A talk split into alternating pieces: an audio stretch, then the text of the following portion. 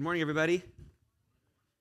So glad you decided to uh, worship with us this morning. Uh, my name is Alex Brand. I'm the, the lead pastor here, and we are launching a brand new series that you'll see on the screen, and hopefully you, you got a program as you walked in. It's called uh, From True to Real, and we're talking about biblical truth from the scripture and how it's not only true, like something we learn or something like intellectual or conceptual, but it's actually real in that it, it impacts our life.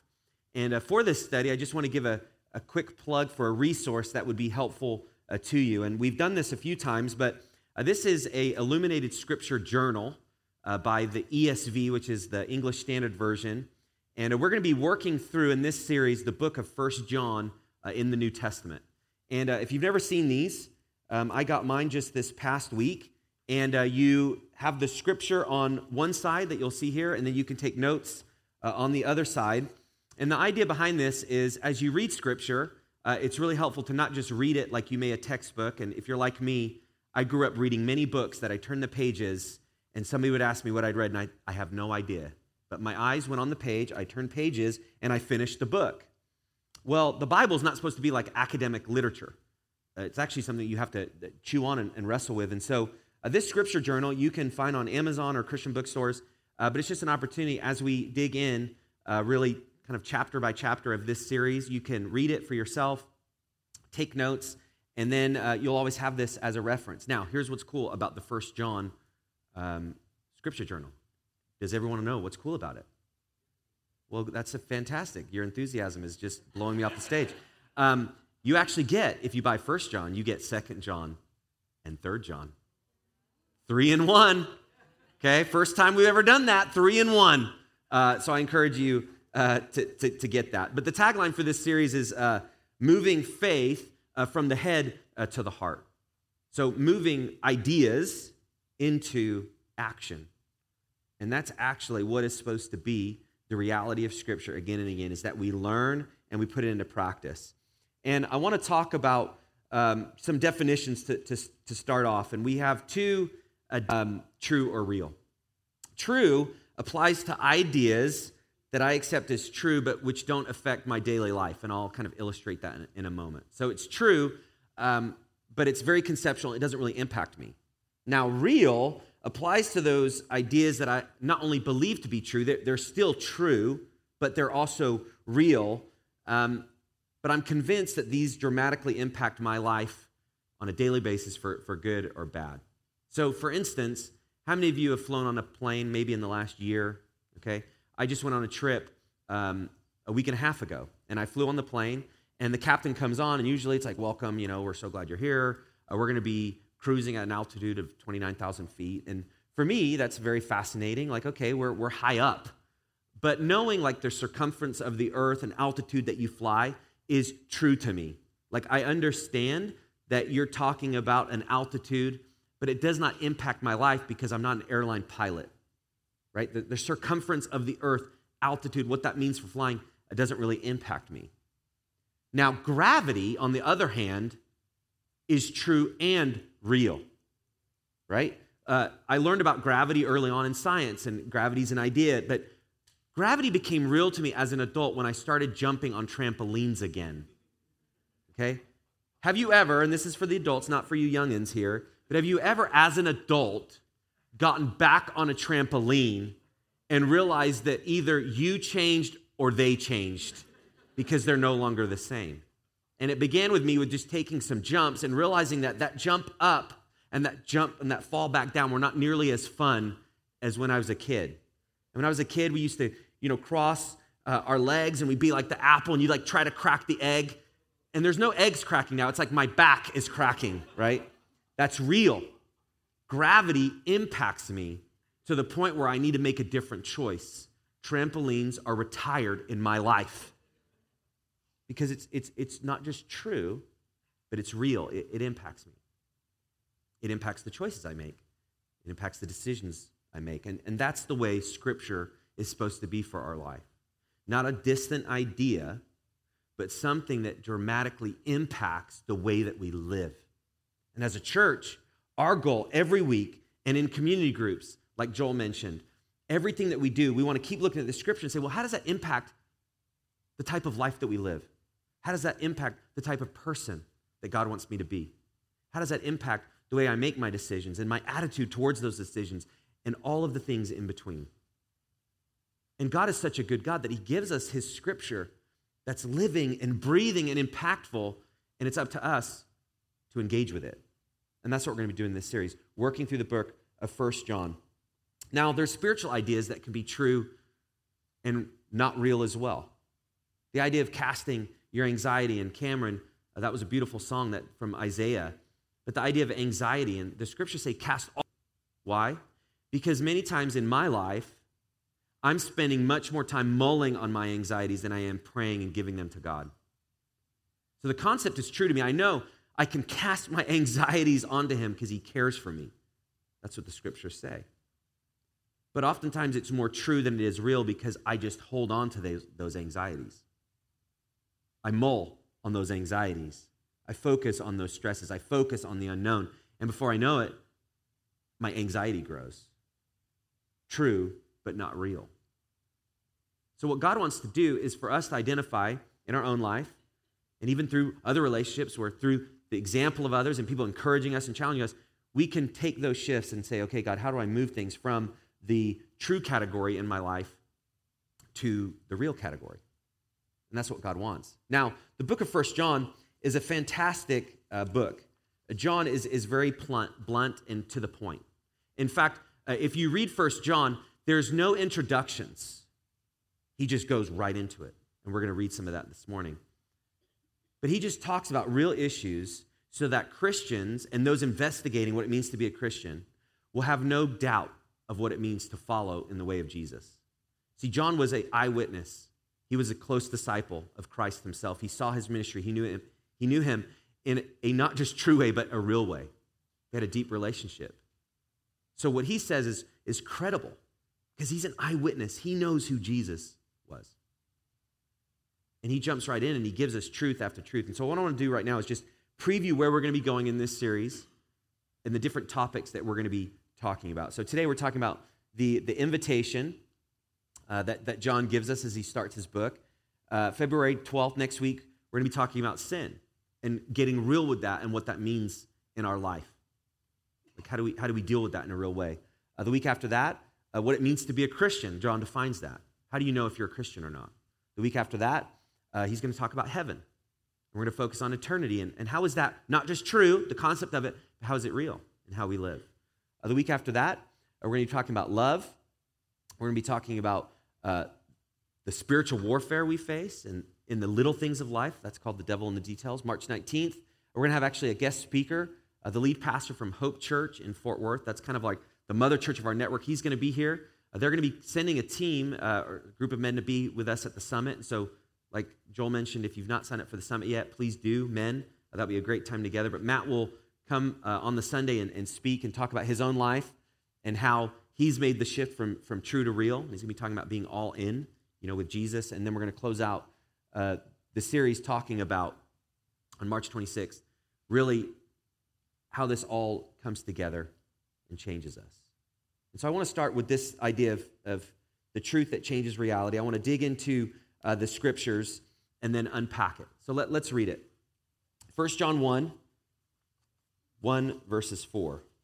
It says, That which was from the hands concerning the word of life, the life was made manifest, and we have seen it, and testify to it, and proclaim to you the eternal life, which was with the Father, and was made manifest to us.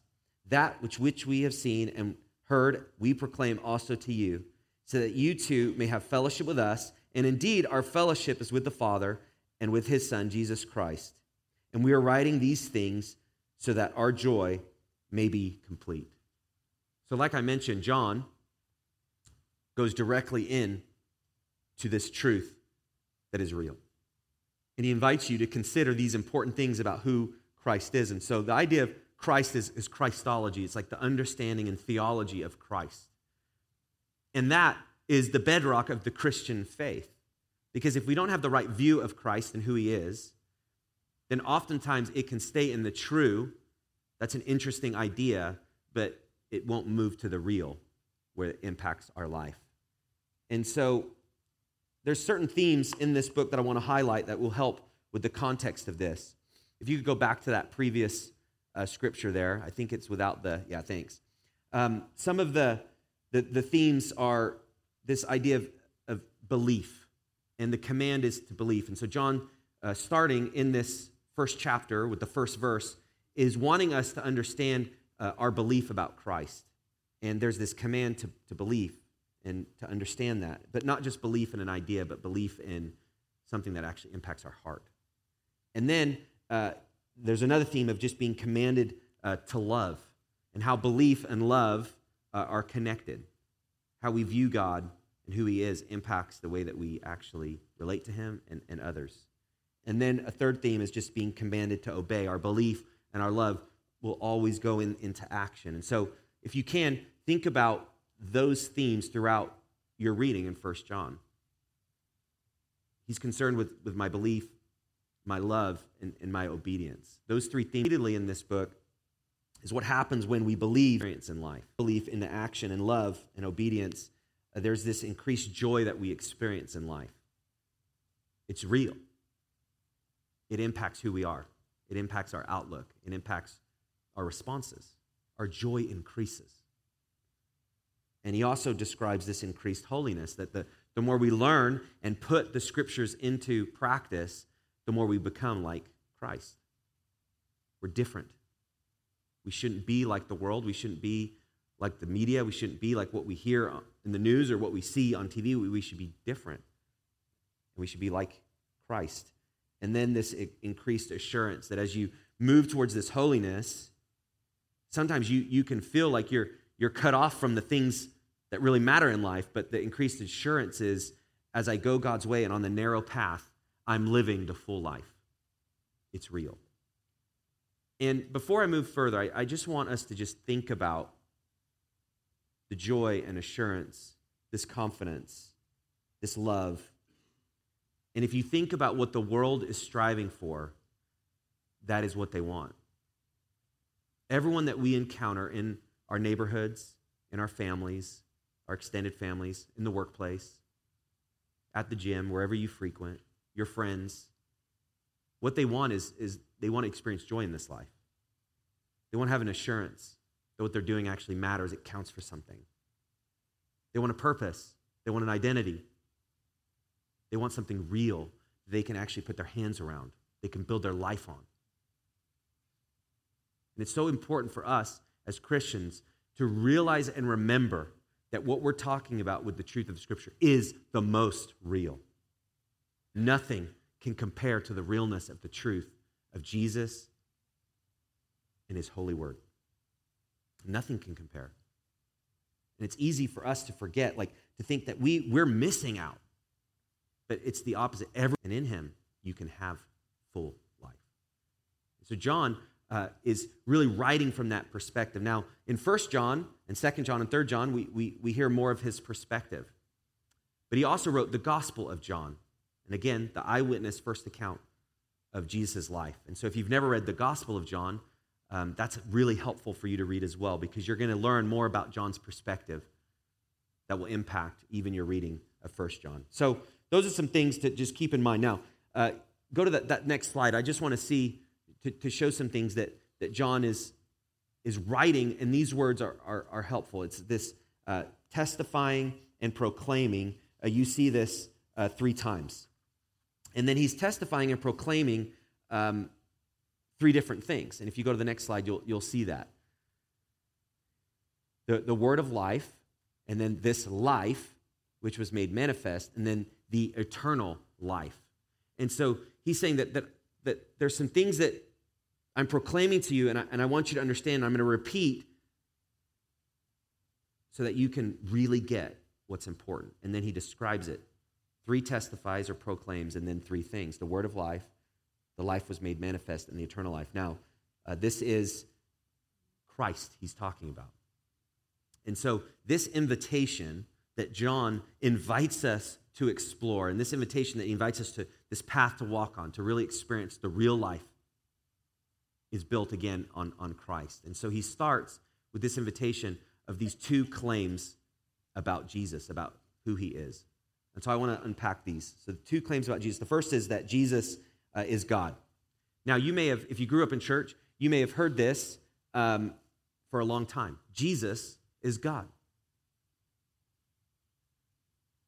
But it's very easy to hear Jesus is God and it be true, but not what?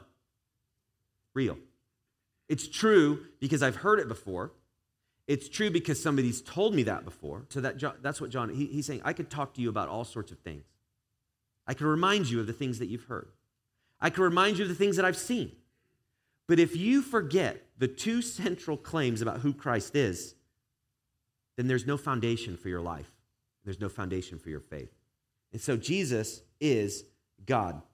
And he says that which was from the beginning, which we have heard, which we have seen, and he describes it as the word of life. Now notice where he starts. That which was from the what? Beginning.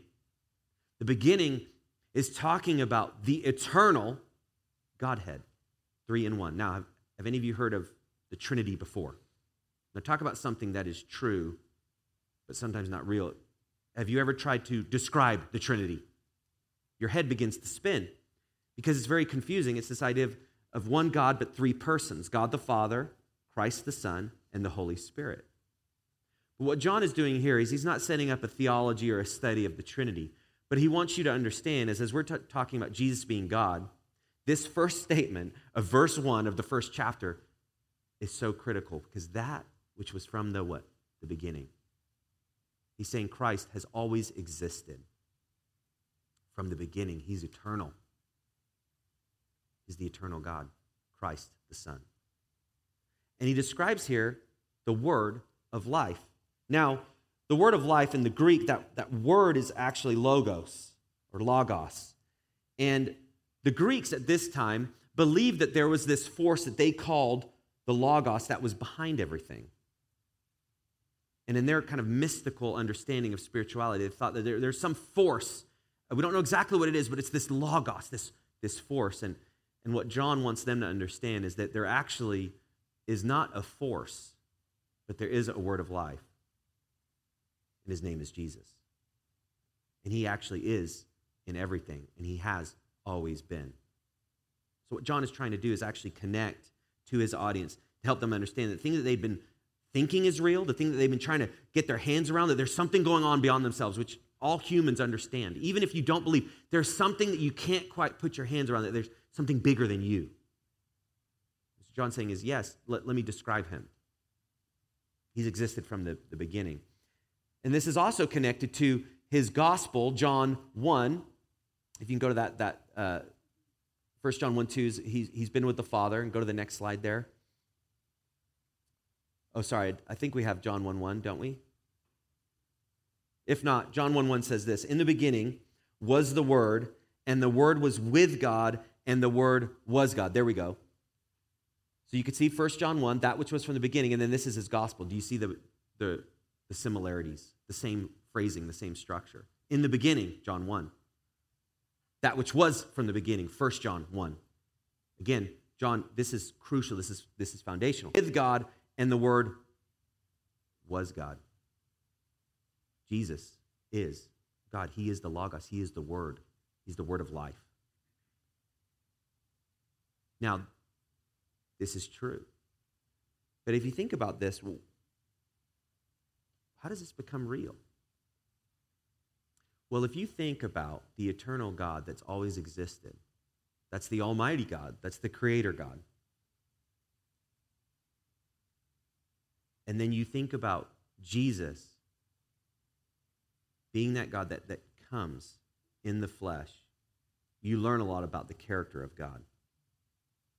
If you think about it, it's not just an idea. You, you think about all that God is doing to save his people. You think about all that God does to help us.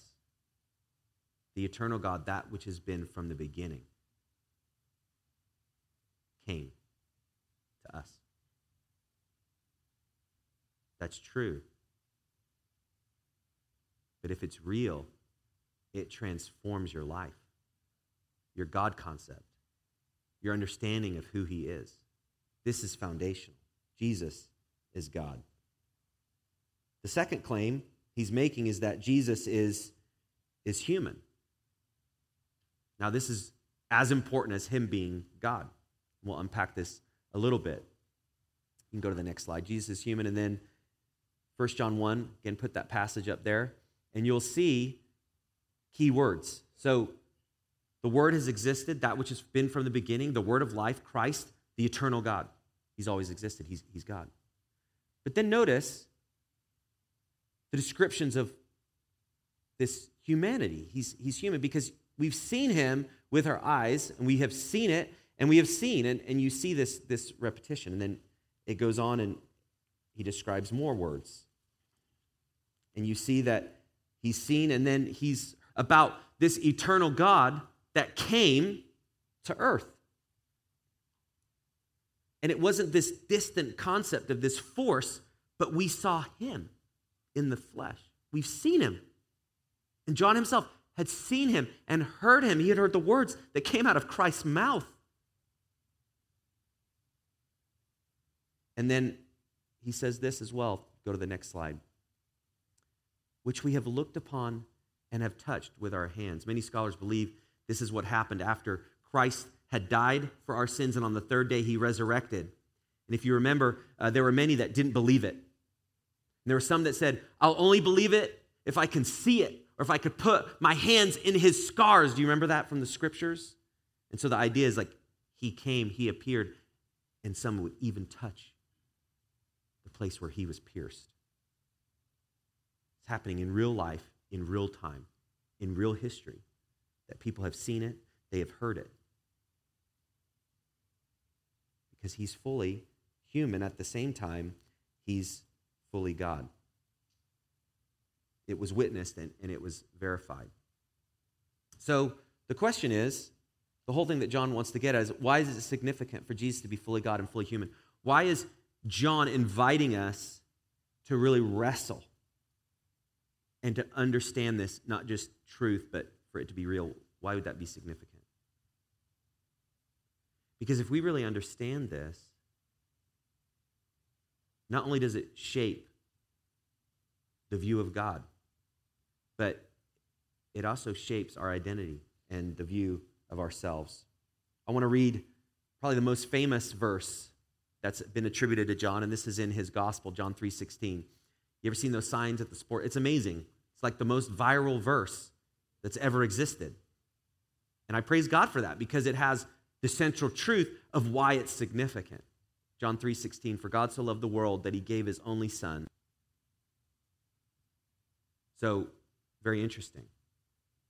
Because if you take John 3:16 in the context of 1 John 1, 1 through 4, you can see for God no, sorry, go go back there. You can see for God so loved the the world that he's existed for forever. He's eternal. He's seen everything. He knows everything. But he loves the world. The idea is he loves the people of the world. He loves the people that, that he has made. That's true and real, the love of God. And the love of God caused him to do something, to give. What did he give? He gave his son that had been forever, and he sent him to earth. Well, why is that significant? Well, whoever believes, again, one of the bedrocks of what John wants us to understand, to believe, should not what? Perish. Why would we perish? We perish because of sin, because of my sin. You perish because of your sin. We perish because of the world's sin, our parents' sin, our kids' sin. The world is tainted by sin. Our lives are impacted by sin. What the scriptures say is that the wages of the sin is, is death.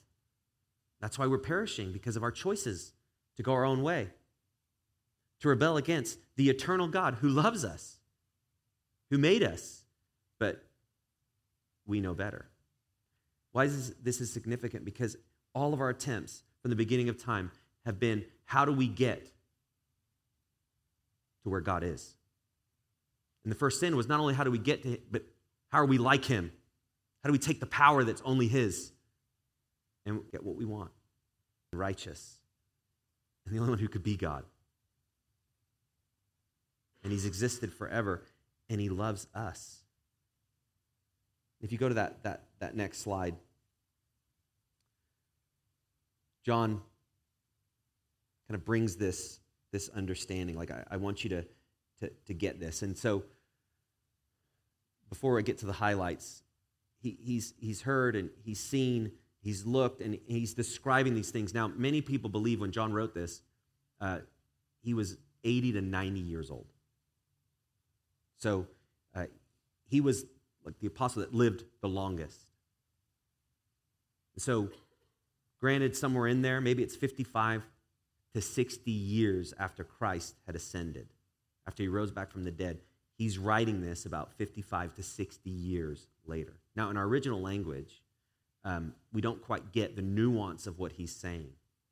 But when he's saying we, we have heard and when we have seen, the tense that he's using is, is it it's, keeps ringing in our ears. It's like happened in the past, but it's, it's happening right now. It's the idea of like, I can't shake what I've seen. I can't forget what I've heard. And there's this excitement that if you could imagine an old man has, that you would think that, like, wouldn't that just kind of fade over time? But it was so real to him that he wanted people to understand the significance of the greatest news that's ever been given Jesus is God, and He's human. And because we cannot get back to God because of our humanness, only Jesus, who was both, could bridge that gap. That's the gospel. That's what Christianity rests on. It's different than any other religion. There's no work we can do, there's no rite of passage, there's no way to earn it. The, scriptures say Jesus is the, the way, the truth, and the life. No one goes to the Father except through him. There's nothing we can do. And so John is saying, listen, if you understand this, there's two things that will happen that will become real in your life. The first is you can have fellowship with, with people. It's very interesting. He starts that you'll have fellowship with us. Now, fellowship is this understanding of this shared interest of, of loving and serving and caring, and we do it for each other. It's like this healthy relationships. And what John is saying is if if you decide to follow Christ and stop trying to earn your way back to the God who made you, you will experience the most real relationships you'll have in your life. You will experience community. You'll experience care. You'll experience encouragement and challenge. You will not experience relationships like you long for outside of the Christian faith.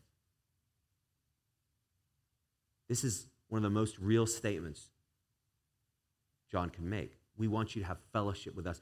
We want you to have a place where you belong. We want you to have love in your life. And then notice as he takes it a step further. And indeed, our fellowship is with the Father and with his Son, Jesus Christ. So the only way that you can have this real community and these real relationships, what you've been searching for your whole life, the emptiness that you're trying to fill, you can only have it not from this special group of people, but you can only have it through this group of people because they're connected to the living God and his son, Jesus. And then he ends with this statement in verse 4 And we were writing these things so that our joy may be complete. And he's saying, out of all the things in my old age, of all the things that I've done, and all the things that I focused on, what would make my joy complete is for people to turn to Jesus, to live for Him, to give their life for Him, to become not just true in their faith, but real in their faith, and to experience doing that with a group of believers. He's saying that's the most important thing. So he's, he's inviting the reader, he's inviting us in. Will this be what we build our life on?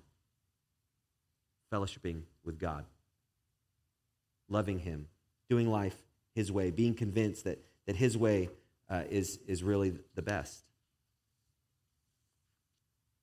I want to share a quote from C.S. Lewis, which describes the human condition. He says, We are like an ignorant child who wants to go on making mud pies in a slum because he cannot imagine what is meant by the offer of a holiday at the sea. We are far too easily pleased. What John is saying is if you really understand that Jesus is God and he's human and he came to this earth so that you could have a relationship with him,